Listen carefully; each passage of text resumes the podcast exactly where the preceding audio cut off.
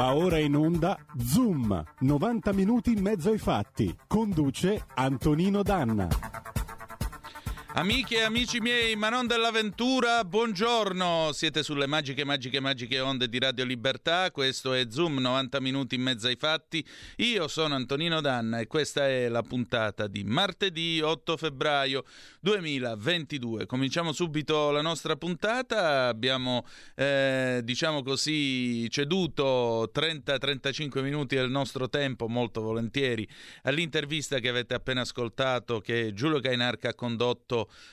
um, insieme a Matteo Salvini e adesso iniziamo subito la nostra trasmissione. Voglio presentarvi il nostro ospite del nostro faccia a faccia, ci scusiamo per qualche minuto di ritardo che abbiamo avuto, eh, Fausto Biloslavo, 60 anni, friuliano di Trieste, giornalista di guerra, scrive per i quotidiani Giornale, Foglio, Settimanale Panorama.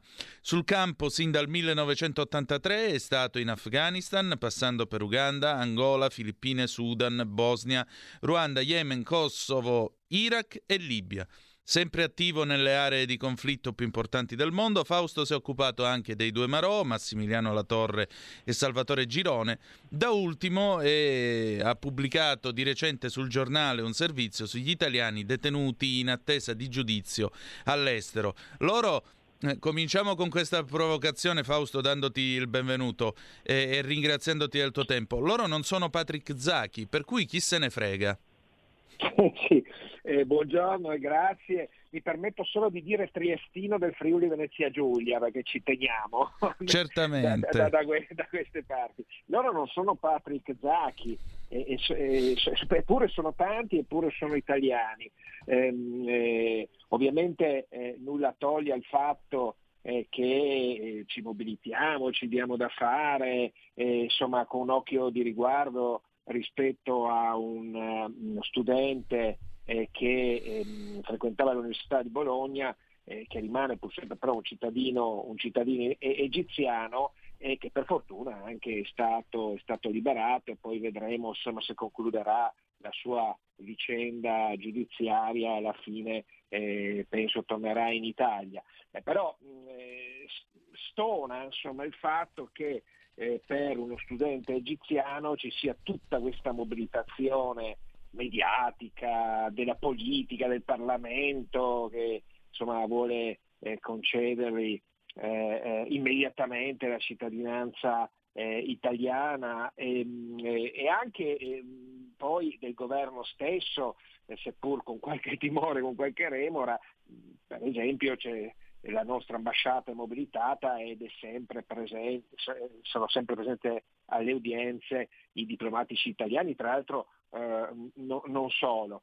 Giusto, ma eh, è ingiusto che invece non ci sia eh, altrettanta attenzione, altrettanti riflettori eh, accesi, altrettanta mobilitazione eh, per i casi di cittadini italiani, italianissimi in eh, giro per il mondo eh, che sono rimasti spesso incastrati eh, nelle galere in giro per il mondo, che professano la loro innocenza o che è evidente insomma, che si tratta di una sorta di ricatto locale. Eh, sono oltre 2000 gli italiani eh, dietro le sballe all'estero, in gran parte nell'Unione Europea, ma poi ci sono, ci sono anche dei casi assolutamente eclatanti, insomma, di cui probabilmente parleremo. No?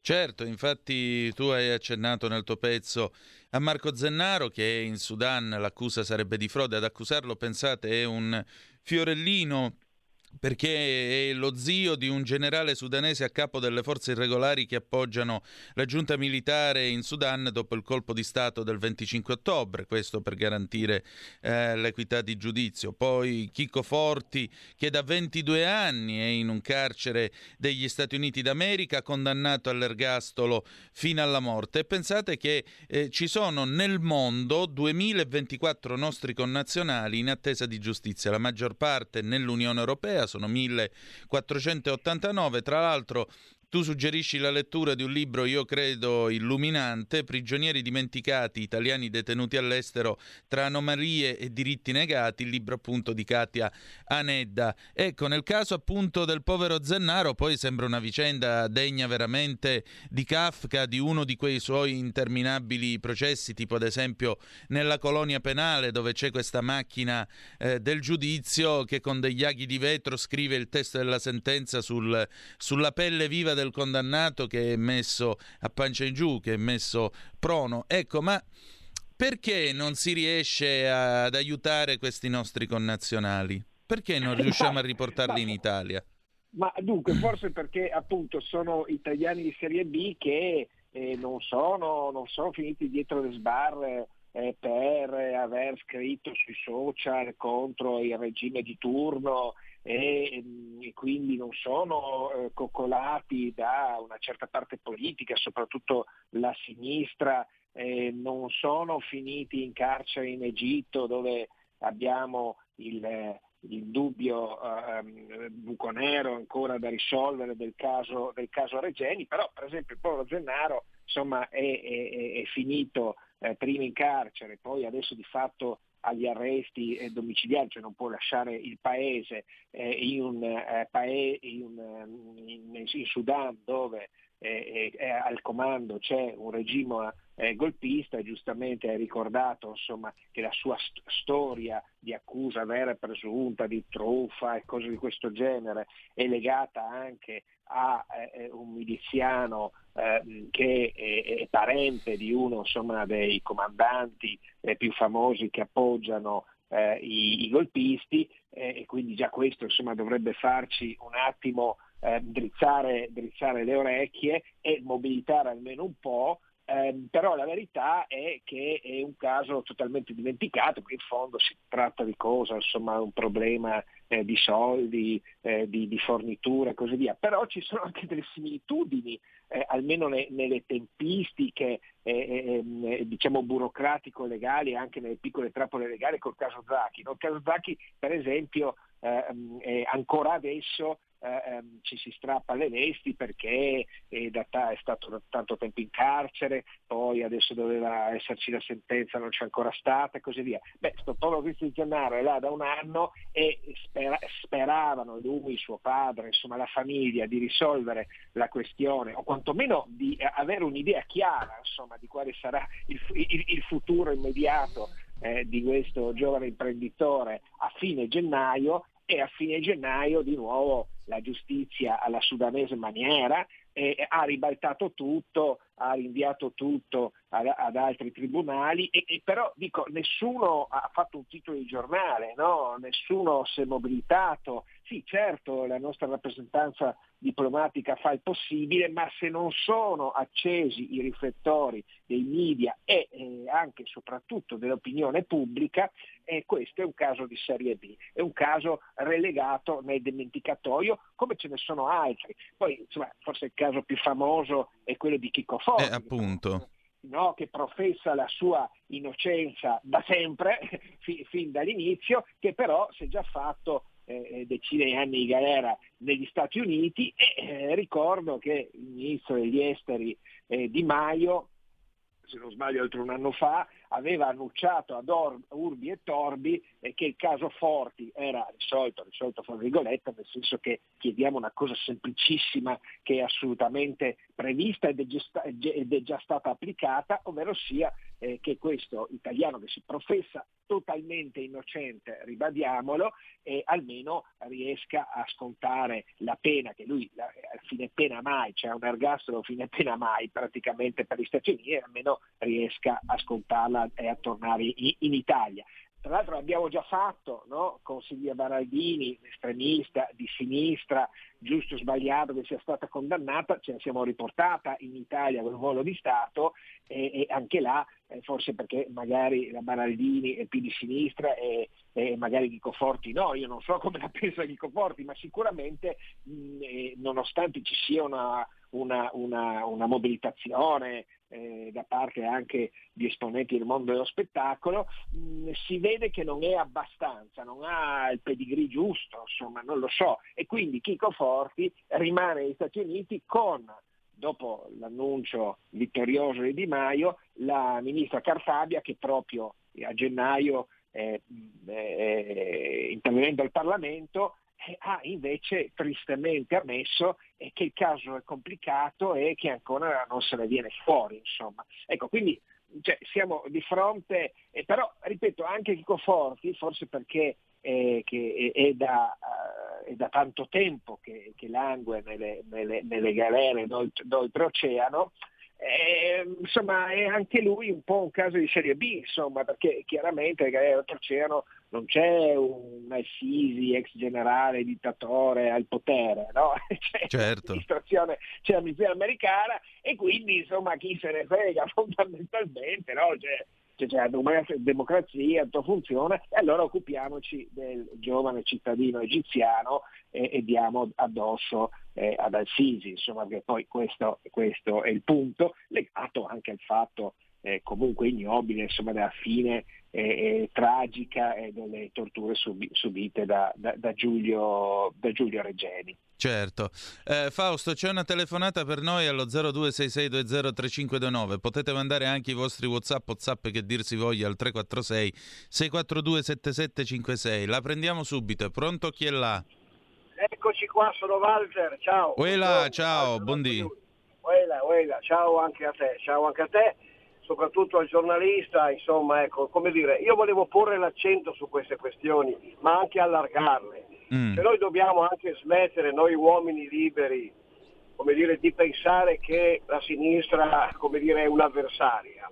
Come dicevo a volte in qualche altro mio piccolo intervento modesto, da settantenne che ha girato anche il mondo, che ha visto come vanno le cose in giro a suo tempo e da, dire, da persona libera e quindi ecco perché voto Lega da quando ho fatto la, la, la, l'impatto ancora con Bossi a Venezia, ma allora, allarghiamo un attimino il ragionamento e vediamo di far insistere anche i nostri parlamentari, i nostri deputati, quando sono in televisione, di iniziare a parlare, come dire, facendoli invertire il ragionamento del, del, del, dell'intervistatore, dalla Gruber a Porro, a chiunque esso sia, e cominciare a parlare anche delle ingiustizie di sinistra, che in qualche modo si attacca costantemente per provocare, ho visto una provocazione anche ieri sera con la Doroni, lì come si chiama del PD, su cose, su persone che sono state scagionate, scagionate, scagionate e hanno dedicato a loro un mini trafiletto, le hanno prima rovinate, perché loro non hanno avversari quelli della sinistra, hanno solo nemici, vengono eliminate con la magistratura e quando sono scagionate scagionate, non, non, si, non si scrive niente sui giornali. Insistere che anche la verità ne parli di queste cose, perché sono ingiuste, ne parli, dobbiamo perché la libertà è anche questa, è legata anche a una forma di buonsenso.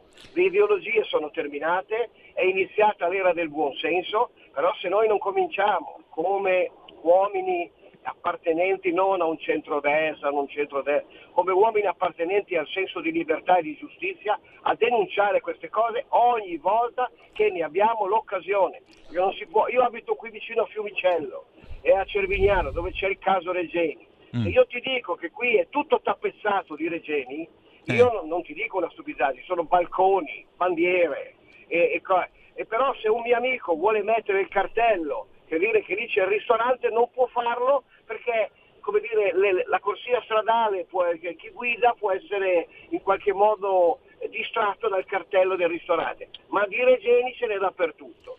Chiedo scusa, forse c'è una piccola sì. differenza tra un ragazzo torturato dai servizi segreti egiziani e la, l'insegna di un, di un, ristorante. Forse, eh, cioè, onestamente non ho capito il senso del tuo intervento. Comunque, ti ringrazio molto delle tue parole. Giulio, fa- eh, Fausto, prego.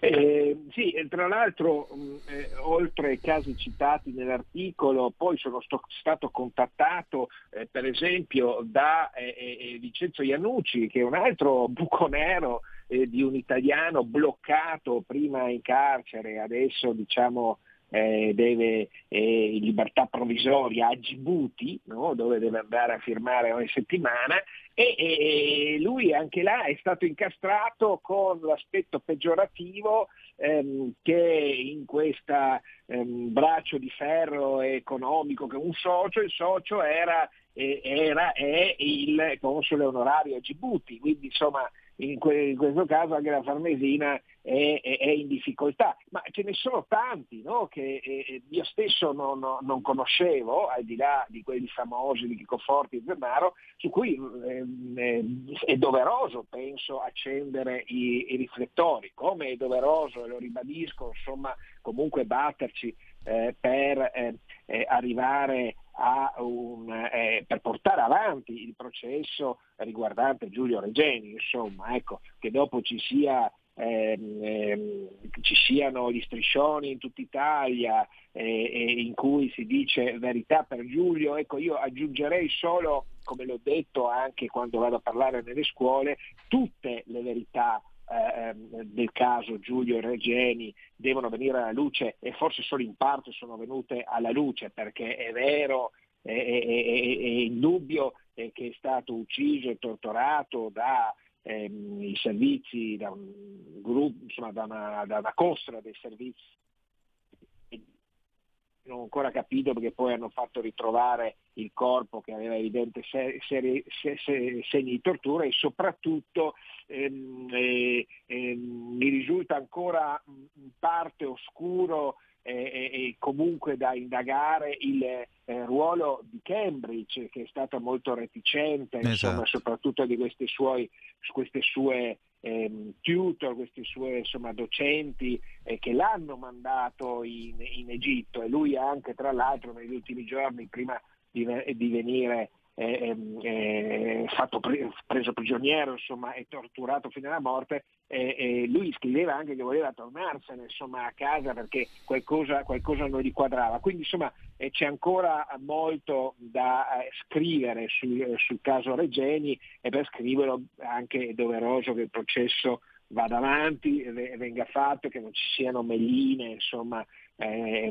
burocratico-giudiziarie, ovvi- ovviamente eh, politiche fra eh, l'Egitto e l'Italia eh, su questo orribile caso. Insomma, questo certo. Però, eh, ripeto, al di là di questo orribile caso, al di là del fatto che battiamoci pure anche per Zacchi, eh, mi sembra, come ho detto all'inizio, ingiusto invece dimenticare i cittadini italiani eh, talvolta incastrati eh, eh, in giro per il mondo. Poi esatto. ci sono de- de- dei libri che ho citato anche se non è articolo in cui hanno raccontato storie incredibili insomma, eh, di eh, gente, di italiani che in carcere in Messico insomma, sono, sono sono stati ammazzati, che, di altri che a Bari sono stati incarcerati per, per, per, un anno, insomma, perché non avevano, erano sembra, la polizia sosteneva che fosse regolare il loro permesso di soggiorno, cioè insomma casi assolutamente eh, eclatanti eh, che vanno sottolineati, evidenziati e soprattutto non dimenticati.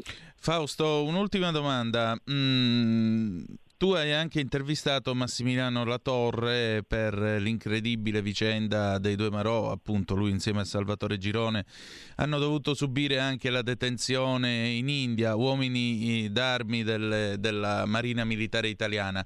Ecco, io sto pensando invece a quel tale che facendo lo spericolato con un, con un F-16 americano, quello che era, tirò giù la funivia del Cermis nel 1998, ma non ha mai avuto il piacere piacere di conoscere un magistrato italiano. Ecco, ma perché la Torre e Girone hanno dovuto pagare questo prezzo? E lo chiedo a uno che è stato in carcere in Afghanistan negli anni Ottanta.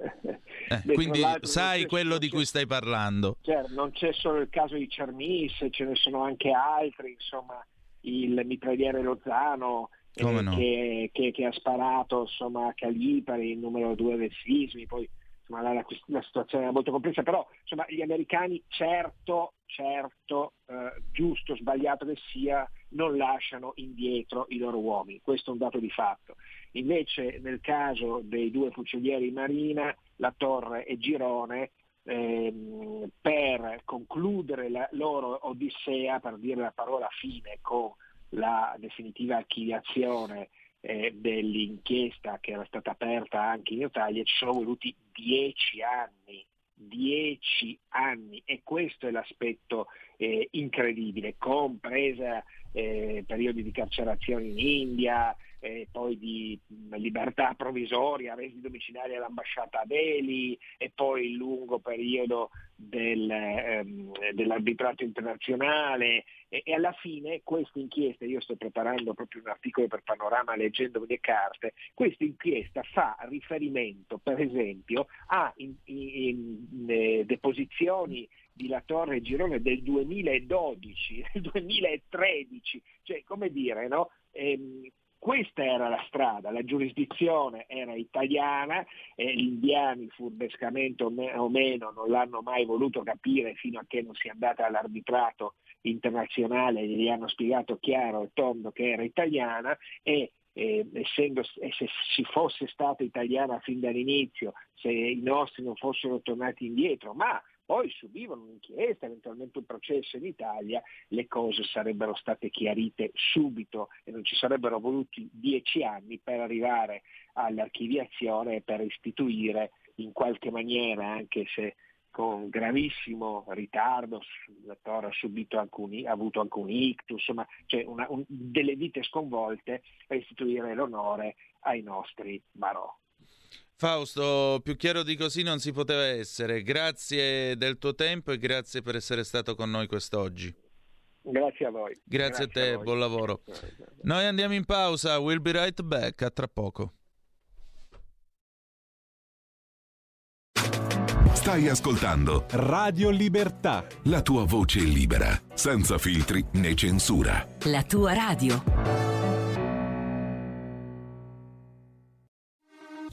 Porta con te ovunque Radio Libertà. Scarica la app per smartphone o tablet dal tuo store o dal sito radiolibertà.net. Cosa aspetti?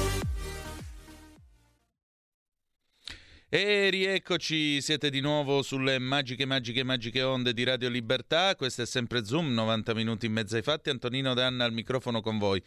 Tra l'altro ho notato che questa videocamera che è stata messa qua di lato eh, riecheggiava qualcosa che io avevo già visto. Ecco, questa è la posizione più o meno che aveva Giancarlo Santalmassi quando conduceva il TG2 nel 78, TG2 ore 13. Quindi come vedete è tutto un gioco gioco di citazioni e di rimandi quello che accade nelle nostre vite. Io voglio ringraziare Fausto Biloslavo per la sua testimonianza perché appunto, come vedete, eh, esistono giornalisti che hanno i cabasisi di andare nelle zone di conflitto e raccontarle e questa è l'essenza del giornalismo professionale che è fatto di facce e storie, perché è molto facile potersi dire o pensarsi giornalisti quando uno pesta quattro tasti sulla tastiera e arrivederci e grazie. Andare direttamente sul campo a vedere la gente che muore in realtà è giornalismo. Quelli che fanno i video su internet e poi li postano sui portali e ti vengono a dire io sto facendo giornalismo, beh non credo che avrebbero il coraggio di andare in Libia o nell'Afghanistan degli anni Ottanta o di adesso a raccontare quello che accade. Il giornalismo, come vedete, ha una sua dignità. Voglio salutare Federico il Meneghino Volante su in plancia comando della nostra regia e adesso sarebbe il momento del momento appunto dell'immenso Edoardo Montolli, ma lascio l'editoriale a un opinionista che oggi abbiamo appositamente invitato qui con noi perché si parla di auto elettrica, l'editoriale di Ponci Poncerello.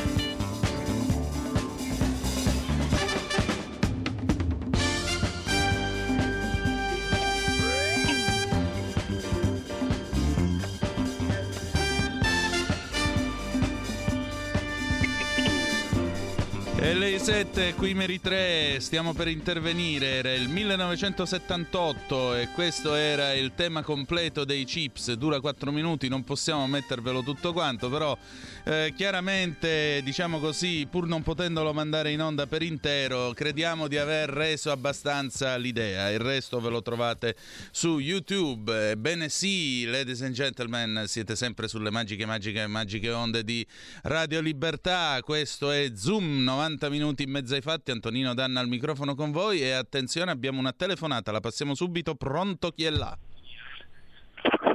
Pronto? Sì.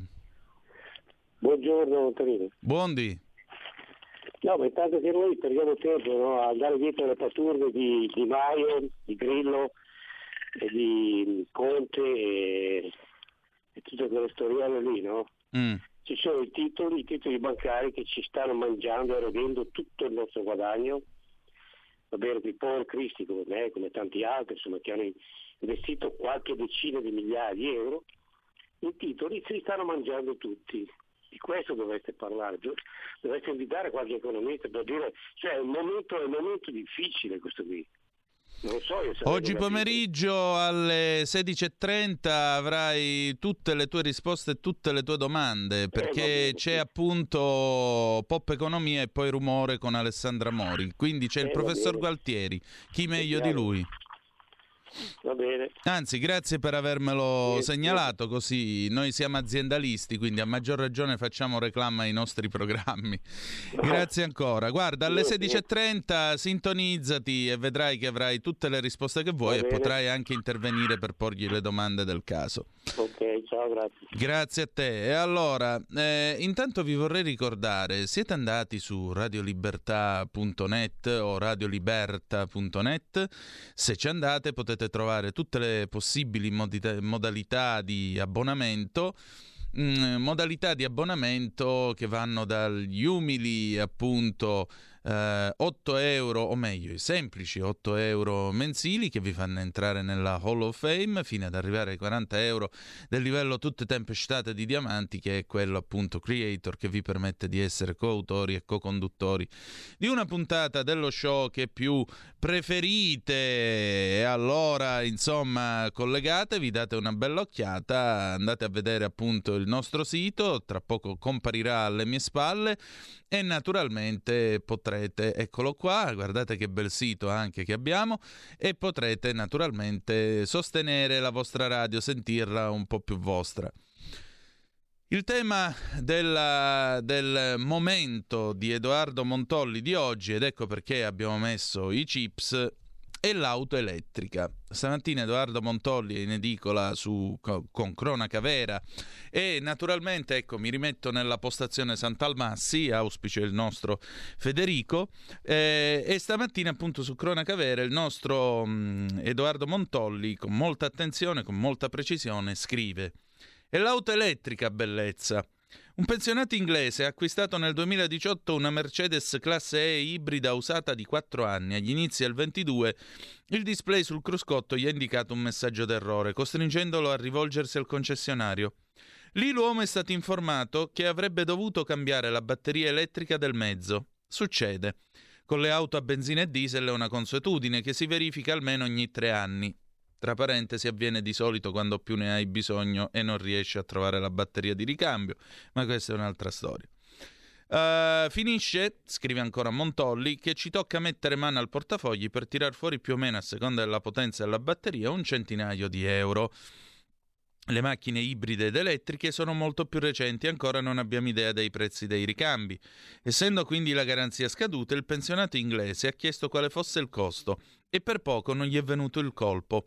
Qualcosa come 15.000 sterline, l'equivalente di 16.000 euro, oltre a manodopera da 200 sterline l'ora. Peccato che l'auto ne valesse 13.000.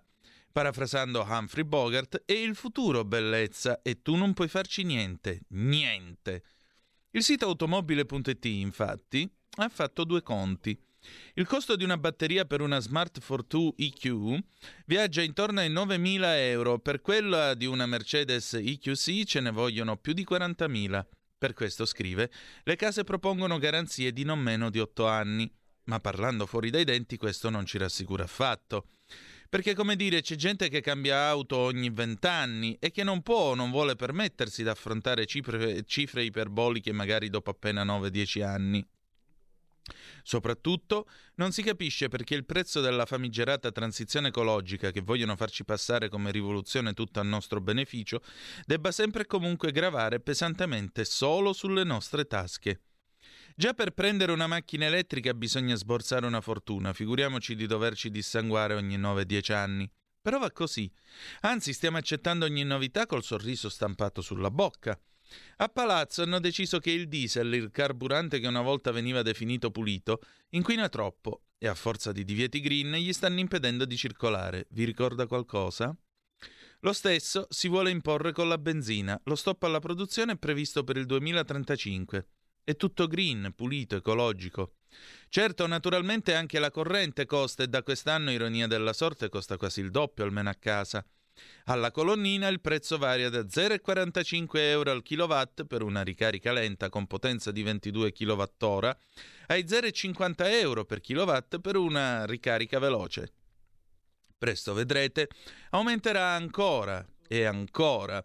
Carlos Tavares, amministratore delegato di Stellantis, la Fiat per intenderci, ha detto molto chiaramente l'elettrificazione è una scelta politica che spinge al rialzo i prezzi delle automobili e di conseguenza rischia di tagliare fuori il ceto medio dall'acquisto di nuovi veicoli. Altrettanto chiaramente, riporta il Sole 24 Ore, ha più volte dichiarato nei mesi scorsi che i costi di produzione negli impianti del nostro paese sono significativamente più alti per unità assemblata, a volte il doppio, rispetto alle fabbriche di altri paesi europei, nonostante un costo del lavoro più basso. Il futuro che ci aspetta è dunque un orizzonte che si sta già stagliando a Bari, dove lo stabilimento Bosch ha annunciato 700 esuberi su 1700 dipendenti in 5 anni. È a rischio la stessa esistenza della fabbrica, in cui l'80% della forza lavoro è ancora impegnata sul diesel. Ecco, piccola nota a margine. L'impianto di Bari fabbrica le componenti del sistema Common Rail che è alla base dell'iniezione dei diesel veloci del nostro tempo. Veloci e molto più puliti rispetto a quelli che c'erano non 40 anni fa, ma appena 20-25. Pensate che il Common Rail è un concetto che è stato messo a punto dall'Università di Bari nel 1980 e che non venne industrializzato in Italia, se lo prese la tedesca Bosch. Come vedete, tutto si tiene. Questa è una nota a margine che vi faccio. Torniamo a noi, a Edoardo Montolli. Immaginate cosa accadrà a breve all'intero comparto automobilistico e all'immenso mondo che gli ruota intorno, fatto di migliaia di piccole e medie imprese, rivendite, meccanici, fornitori di vario genere, e a cascata sul resto dell'economia del paese. E tutto perché Lor Signori, il governo dei migliori, come amano definirli gli zerbini più gettonati dalla stampa, hanno deciso che il nostro futuro sarà green, sarà elettrico, anche se molto probabilmente ci toccherà andare a piedi. Edoardo Montolli lo potete trovare, oltre che stamattina in edicola con Cronaca Vera, anche e soprattutto con frontedelblog.it, il suo bellissimo sito. C'è poco da aggiungere, sapete, conoscete tutti quanti la mia passione per i motori, conoscete la mia passione per l'Alfa Romeo, tra l'altro oggi è il giorno in cui viene presentata la Tonale, questa nuova piccola sportiva del Biscione, piccola SUV, speriamo che faccia grandi numeri perché sono i modelli popolari, quelli che poi naturalmente generano eh, quegli introiti che permettono di sviluppare modelli mh, più raffinati e naturalmente costosi. Purtroppo questa frenesia e questa fregola della corrente elettrica, questo mantra indotto, questo gretinismo a ripetizione distruggerà un settore distruggerà un settore perché appunto c'è tutto un settore di autoricambi, anche dell'autoricambio d'epoca. Perché vedete, quando finirà la benzina nel 2035 o comunque quando finirà la produzione di veicoli a combustione interna, eh, sì, ci sarà ancora un parco circolante, ma questo parco circolante necessariamente, come è stato all'arrivo per esempio del digitale, no? Quando arrivò il digitale nella fotografia, la gente cominciò a buttare di corse d'urgenza reflex, eh, ottiche pregiate, macchine fotografiche e così via. Eh, ma perché devo scattare 36 fotografie e pagare per lo sviluppo quando invece posso tranquillamente scattarne 3000 con la nuova macchinetta digitale? E quindi tutta questa roba è stata buttata via, buttata via, buttata via. Ansia da nuovismo. Poi sapete che cosa è successo? È successa un'altra cosa, che come sempre accade, certe tecnologie non è che spariscono, vengono accantonate e poi ritornano. E quando tornano, siccome ce n'è molta di meno di, offer- di offerta e c'è molta meno domanda, o meglio, la domanda rinasce, ma l'offerta è molto poca e quindi i prezzi salgono. Quanto costa oggi un rullino da 36 pose? Federico, tu lo hai comprato un rullino da 36 pose? Mm, non rimembro. Te lo dico io quanto costa un rullino da 36 pose, perché io continuo a scattare le fotografie in pellicola, sia colore che bianco e nero, 35 mm e formato 120, già che ci siamo pure. Bene, un rullino da 36 pose, un uh, Fuji da 200, manco stiamo parlando del Superia, quello da, da 400. Quello lì mi costa, dai miei amici tamburini a, Castano Primo, la bellezza di 8 euro. Sai quanto costava qualche anno fa un rullino che te lo tiravano in testa perché dovevano svuotare i magazzini nei negozi di, di fotografia? 2,50 euro era pure troppo e ti compravi il Kodak Color Plus da 200. Mi ricordo che è pure una bella pellicola. Ero, ero piccolino ma mi ricordo, sì. Eh, che è pure una bella pellicola. Ora, capite bene, è così per esempio i dischi di vinile. Quanto costa comprare un disco di vinile oggi? Nuovo, nuovo? Eh più di 25 euro. Ecco, e lo sapete che quest'anno, anzi l'anno scorso, la vendita dei vinili ha superato quella dei CD e non succedeva da 30 anni e più? Però un disco di vinile ora costa 25 euro. Quanto costa un buon piatto per eh, metterci su un buon vinile? Ecco, vedete, con l'automobile a combustione interna sarà così, quindi arriveremo a un punto in cui tutto un mondo di collezionisti, gente che aveva riparato e restaurato la 1 perché era di papà, o l'Alfa 33 che era del nonno e così via, non troverà più i ricambi.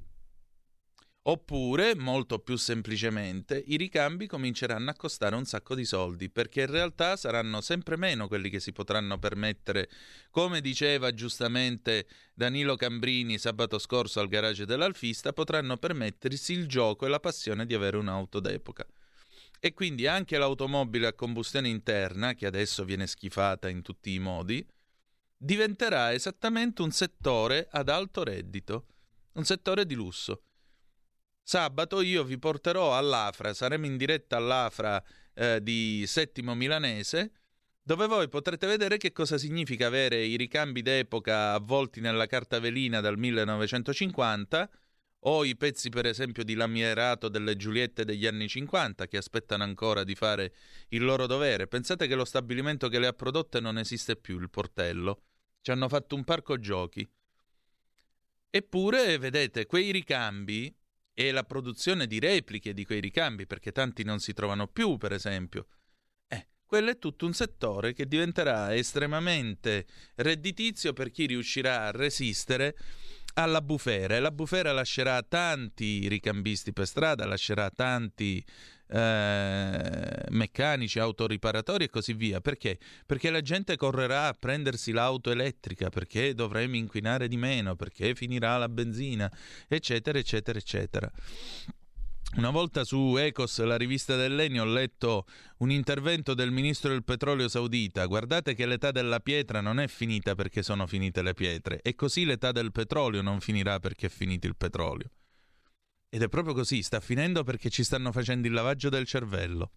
Allora, vediamo un po' le zappe che sono arrivate. Ciao Antonino, ma secondo te la Giulietta verrà ancora costruita su nuovi modelli? Forza Alfa e Forza Lega, Stefano dall'isola d'Elba.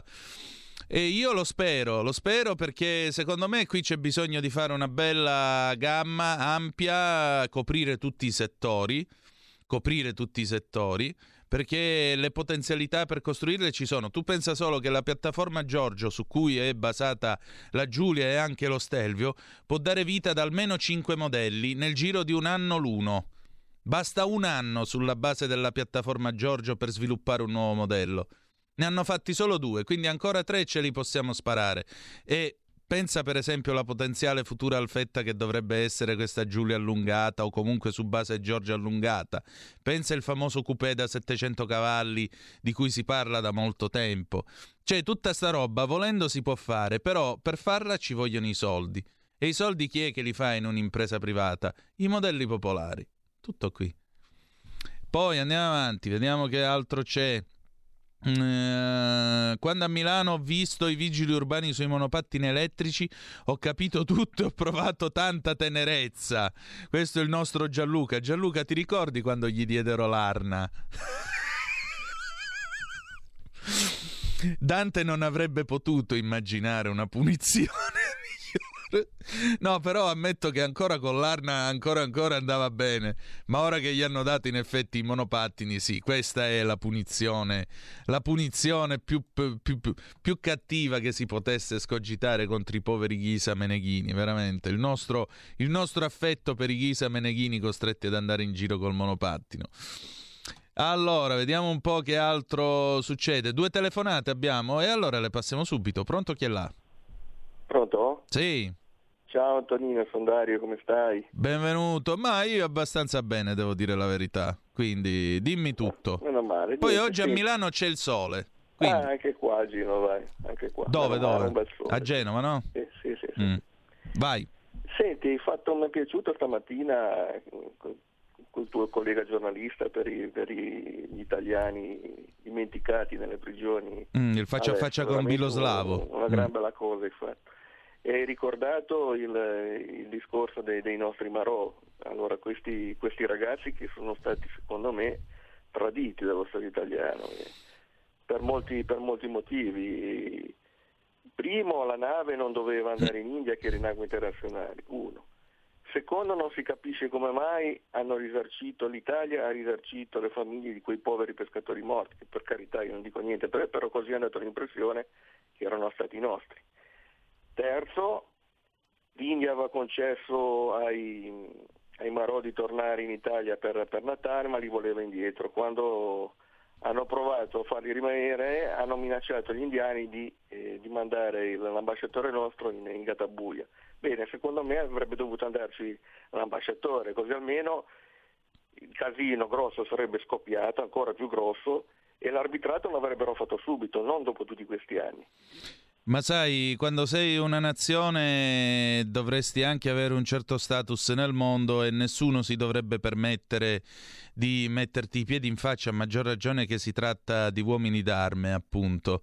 Eh, io credo di sapere come può essersi sentito Massimiliano Latorre o come si può essere sentito Salvatore Girone, perché io ricordo la buonanima di mio nonno che mentre era prigioniero in Sudafrica durante la seconda guerra mondiale arrivò la notizia dell'8 settembre dell'armistizio, ma soprattutto arrivò la notizia del fatto che Badoglio era scappato insieme con Sciaboletta, Vittorio Emanuele III, la regina Elena del Montenegro e Umber- il futuro Umberto II di Savoia, se ne erano scappati a gambe levate da Roma ed erano andati a imbarcarsi sulla corvetta Baionetta a Pescara. Ecco, mio nonno non disprezzava nessuno, era una delle persone più buone del mondo che io abbia conosciuto. Ma credimi, quando pronunciava solo il nome Badoglio, tu vedevi proprio materializzarsi il senso del disprezzo, proprio l'essenza del disprezzo. Perché Badoglio? Perché ci ha lasciati soli. E qui forse c'è stato qualche Badoglio. Forse c'è stato. Scegliete voi chi. Un'ultima telefonata perché sono le 11.55 e io ho solo 30 secondi. Pronto chi è là? Eh, ciao, sono Marino. Ciao, eh, Marino. Da Brescia. Vai. Qui a Brescia invece abbiamo, voi parlate dei monopattini elettrici. Mm. Qua a Brescia sono anni che la polizia municipale ha le bighe elettriche, le presenti? Ah, i Segway, sì, sì, sì. Sì, abbiamo proprio superato Milano e anche qui siamo, siamo siamo vittime di una, di, una, di una giunta catto comunista che va dal catto comunismo all'estrema sinistra che fa follia a tutto spiano. Certo che è un bel derby, devo- veloce, poi chiudo. Cosa ne pensi delle auto invece a idrogeno? Ciao Antonino, buona giornata. Ciao carissimo, e l'idrogeno potrebbe essere qualcosa di molto interessante, specie col motore Wankel, quello con rotore interno che solo la Mazda è riuscita a domare, perché è un motore non facile da costruire, tolleranze molto particolari, metalli molto ricercati, però forse con l'idrogeno potrebbe essere il suo momento. Grazie per essere stati con noi, ci ritroviamo domani alle 10.35 trattabili sulle nostre magiche, magiche, magiche onde di Radio Libertà. La canzone d'amore con cui ci lasciamo è dei Maroon 5, She Will Be Loved 2002. Grazie per essere stati con noi e ricordate che the best is yet to come, il meglio deve ancora venire. Vi ha parlato Antonino Danna. Buongiorno. Avete ascoltato Zoom, 90 minuti in mezzo ai fatti.